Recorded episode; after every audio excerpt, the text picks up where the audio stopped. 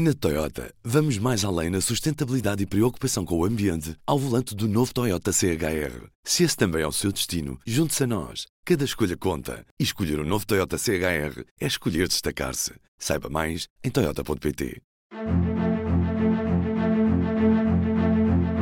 Bom dia, o meu nome é David Pontes e está a ouvir o P24. Operação Éter, Operação Lex, Operação Teia. Operação Rota Final, Operação Rota do Cabo, Operação Iceberg, Operação Ajuste Direto. O Ministério Público sempre conseguiu encontrar bons nomes para as operações de combate à corrupção e aos crimes de colarinho branco.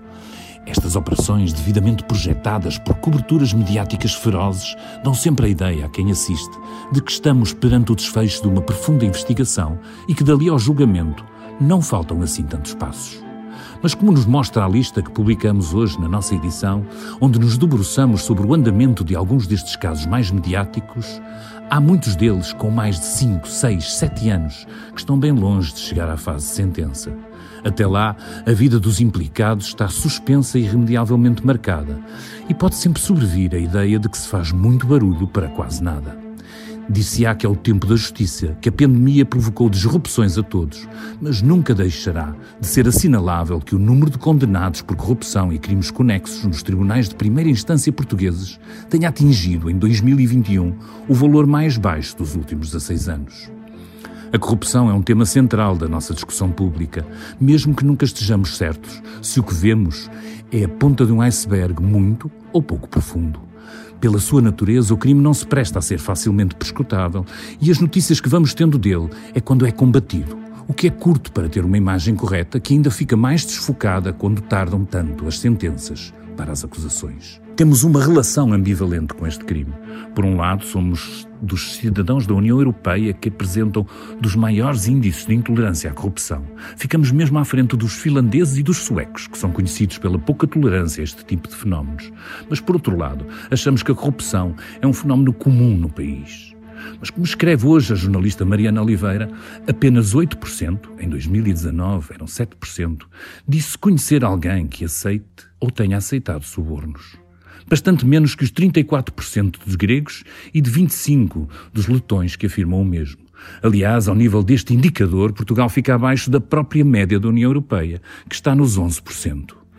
E ainda mais baixo é o número de portugueses que assumiu que nos últimos 12 meses foi vítima ou testemunhou algum caso de corrupção.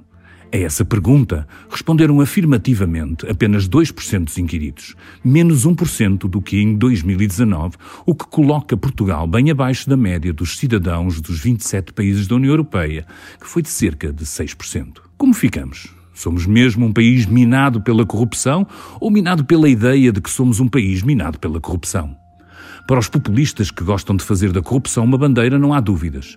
Para todos os que gostam de pensar, a dúvida é uma obrigação.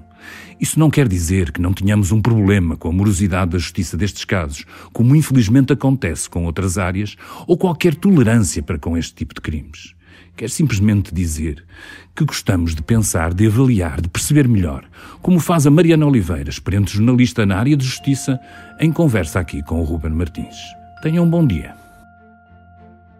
Isto é um exercício que nós decidimos fazer, que é um bocadinho para tentar perceber, é assim, muitas vezes na, nós vemos assim, um dia uma grande operação. É uma mega operação liderada pela Unidade Nacional de Combate à Corrupção e que ainda está em curso neste e momento. E depois parece que não temos grande eco do que é que acontece a esses casos. Então, aquilo que o Manel sugeriu foi que determinasse um período de tempo e que, eh, durante esse período de tempo, fizéssemos um levantamento de todas as grandes operações policiais que tinham acontecido e que tinham sido noticiadas, portanto, tinham tido âmbito nacional nesta área da criminalidade económico-financeira. E depois fôssemos ver o que é que tinha acontecido a estes, eh, a estes casos. Pronto. E, e, portanto, não são, propriamente, estes casos não são os, os casos mais importantes de corrupção no país. Portanto, se fosse essa a métrica, teriam que estar aqui outros. Estes casos foram aqueles que, no âmbito deste levantamento uh, que nós fizemos, uh, ao longo, portanto, escolhemos o, o, a data foi entre janeiro de 2018 e março de 2020, que, ou seja, o início da pandemia. E a partir daí, portanto, fomos ver depois agora, passado este, estes anos, não é? estes uh, três anos, o que é que, uh, o que é que tinha acontecido a estes casos, não é? Que conclusões é que tiraste? Nós conseguimos encontrar e identificamos 13 casos. Uh, entretanto, percebemos que alguns se subdividiram em mais do que um caso. E constatamos que deste bolo todo, sete já estão em fase de julgamento, cinco ainda permanecem em investigação e dois estão em fase de instrução, que é, é uma fase facultativa, em que um juiz vai avaliar se há indícios suficientes para o caso seguir a, para julgamento. Em relação aos casos eh, que estão em investigação, uh, portanto, dois deles têm oito anos em investigação, portanto, ainda não têm desfecho, uh, e um deles que está associado, portanto, está na origem uh, de, um destes casos que aparece, que é a Operação Lex, portanto, que esteve na, na, sua origem, teve um outro processo, que é a Rota do Atlântico, e que este ano faz nove anos de investigação e, portanto, e com, continua por, eh, por terminar, não é? Dos que já tiveram acusação, portanto, que mesmo assim são a maioria, portanto, nove já tiveram acusação. O tempo uh, que, uh, portanto, entre a abertura do inquérito e o seu desfecho, uh, neste caso com acusação, varia entre os dois anos e os seis anos, sendo que a duração média são cerca de quatro anos. Pronto. Isto são a, a, as conclusões que nós chegamos, sendo que um dos objetivos era exatamente percebermos qual era a duração média dos, destes processos, visto que não há nenhum indicador por, por parte do Ministério Público relativamente à duração média deste tipo de processos. Uh, nós sabemos intuitivamente que são processos, muitos deles, que se arrastam por vários anos, mas uh, a verdade é que, e, e, portanto, a esmagadora maioria das queixas nesta área acabam arquivadas, também é uma coisa que sabemos já há muitos anos, mais de 80% acabam arquivadas, portanto, em relação a essas, obviamente que esse, o desfecho é muito mais uh, rápido. Uh, de qualquer forma, há, há muitos outros que se que duram muito tempo e depois também se colocam aqui questões, não é, para os próprios visados, não é, que acabam por uh, ficar com as vidas um bocadinho em suspenso durante todo este tempo. Só mesmo para clarificar, a maioria destes casos acaba por não resultar numa acusação. Estes casos que nós uh, analisamos não há nenhum que tenha terminado com, em arquivamento, mas também uh, são casos, digamos, que uh, uh, em que talvez pela, pela própria uh, característica deles, ou seja, quando há uma grande operação, um grande investimento, digamos, na investigação, já se pressupõe que uh, uh, há pelo menos uma expectativa de que seja possível chegar a algum, a algum desfecho. E, portanto, uh, nestes 13 casos, há 5 que ainda estão em investigação, mas uh, há 7 uh, eh, que, que já estão em julgamento. Pronto, e, e, e, e, como alguns se subdividiram, ainda há aqui dois que também já tiveram acusação, portanto, ao todo, como eu disse há bocado, são nove, e, de facto, hum, o curioso é que em nenhum destes casos, neste momento, e já passaram, portanto, face ao início do período, cinco anos, ainda não há decisão em nenhum deles. Uh, apesar de sete estarem em fase de julgamento, não há decisão final da primeira instância em nenhum deles. O que mostra também como, como tudo isto é demorado, não é? Mas tens noção se é normal este tipo de casos demorar 5 anos, 6 anos, 7 anos até depois terem uma primeira, uma primeira decisão efetiva ou, ou, ou não? O, o, o único dado que nós conseguimos sobre isto é um estudo de mestrado uh, que foi feito, uh, uh, foi publicado em 2021, com base na, na, análise de 54 decisões judiciais em processos de corrupção. E aquilo que esta investigadora concluiu é que entre o, o, o, crime ser cometido e a, a decisão de primeira instância, uh, e passavam em média quatro anos e meio.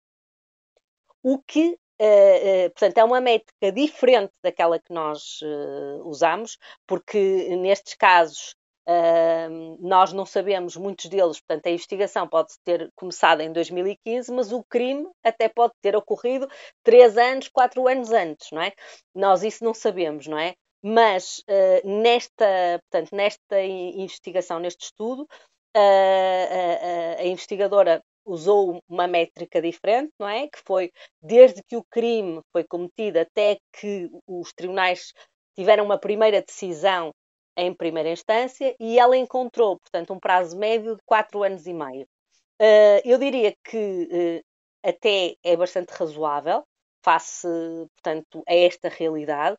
Uh, é provável que este estudo, ao ter, portanto, ido buscar as decisões de, de três zonas, portanto, duas comarcas do Porto e, e uma de Lisboa Oeste, que lhe tenham escapado alguns dos, dos casos mais complexos uh, neste tipo de criminalidade, o que faz também com que esta métrica uh, aponte um bocadinho, se calhar, mais para a pequena corrupção, não é? Aliás, o, o estudo avalia, por exemplo, a questão da contrapartida média, e, e, a contrapartida média no, nestes casos é à volta dos 7.500 euros o que mostra que, portanto, que não estamos a falar propriamente da grande corrupção. É? Outro dos dados que nos traz é que Portugal é um dos países onde menos se tolera a corrupção e, e quando os centros de sondagens e tudo mais perguntam às pessoas quais é que são os principais problemas do, do país, a corrupção normalmente surge sempre nos lugares mais uh, cimeiros.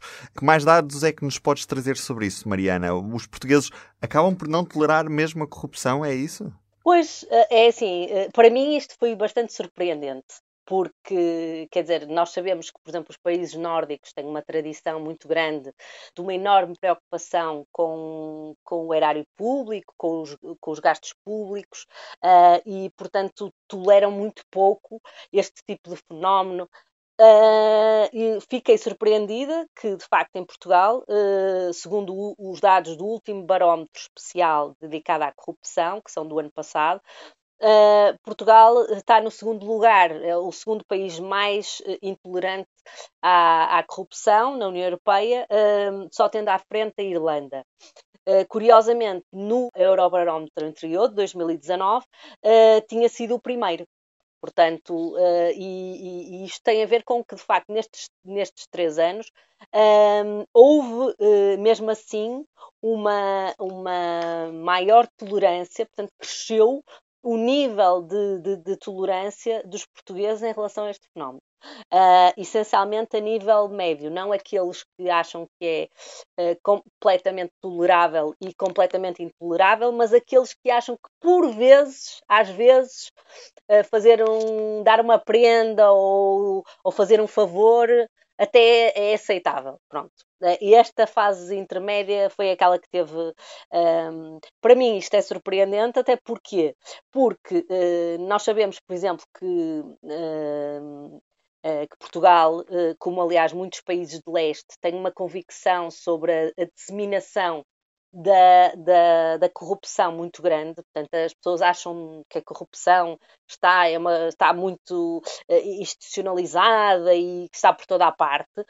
Mas depois, uh, quando confrontamos isso com uh, você conhece algum caso de corrupção, sabe, foi alguma vez vítima disto, pediram-lhe algum suborno, as pessoas que respondem sim são de facto uma minoria que nos coloca, aliás, bastante abaixo da média da União Europeia.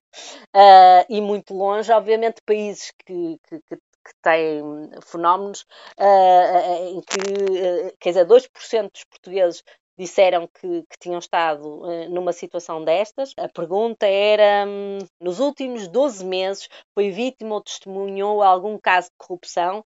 E esta pergunta responderam afirmativamente apenas 2% dos inquiridos. Se calhar também porque as pessoas associam a corrupção a uma troca de valores monetários e não a uma troca de favores ou outro tipo de, de outra corrupção que está mais entranhada na nossa sociedade. Mais ou menos, sabes, porque uh, curiosamente vários destes estes uh, inquéritos, tanto o, os do Eurobarómetro, como, por exemplo, um que foi feito por Luís de Souza, Uh, no, no, âmbito de, de um estudo uh, realizado pelo Instituto de Ciências Sociais uh, e que foi divulgado em 2021, perguntas diferentes para tentar perceber se a situação de, das prendas, por exemplo, dar uma prenda ou fazer um favor ou pagar um suborno, se havia uma tolerância diferente ou não. E, e, e por exemplo, neste, neste inquérito do, do Luís de Souza, Uh, eles distinguem destas, uh, destas portanto, fazem, fazem duas perguntas. Uma em relação ao dinheiro, aos subornos, e fazem outra em relação a prendas, em que misturam as prendas, dar prendas ou fazer um favor. E, e a diferença não existe. Portanto, o, as duas circunstâncias dava 7%. Portanto, a única coisa que diferia era o número de pessoas que identificava em que essa situação tinha acontecido só uma vez e tinha acontecido mais do que uma vez. Portanto, uh, mas de resto, a percentagem global, independentemente do, do número de vezes em que tal sucedeu, era exatamente igual, era 7%. Portanto, é assim, sendo que uh, em relação à tolerância, é verdade que há uma tolerância maior na questão das prendas e dos favores, mas é naquela situação que eu te disse há bocado, que é às vezes, e, e é uma questão que curiosamente uh, mudou bastante entre o último, uh, este Eurobarómetro de 2022 e o Eurobarómetro de 2019. Há aqui uma decalagem bastante grande em relação a algumas das, das respostas. Bem, e que dia foi este ontem na TAP com o Sherman e a CEO despedidos por justa causa? Alexandra Reis vai inclusive ter de devolver parte da indemnização, cerca de 450 mil euros. Recordamos que recebeu meio milhão para sair da, da companhia. O governo tenta agora apagar a crise, remetendo os problemas para a esfera da própria companhia aérea. É um virar de página que está na primeira página do público desta terça-feira, dia em que a manchete vai, obviamente, para o destaque que hoje aqui apresentamos. Os inquéritos para investigar casos de corrupção chegam a durar nove anos. Eu sou o Ruben Martins. Hoje, neste P24, David Pontes na introdução e Mariana Oliveira. Até amanhã. O público fica no ouvido. Na Toyota, vamos mais além na sustentabilidade e preocupação com o ambiente ao volante do novo Toyota CHR. Se esse também é o seu destino, junte-se a nós. Cada escolha conta. E escolher o um novo Toyota CHR é escolher destacar-se. Saiba mais em Toyota.pt.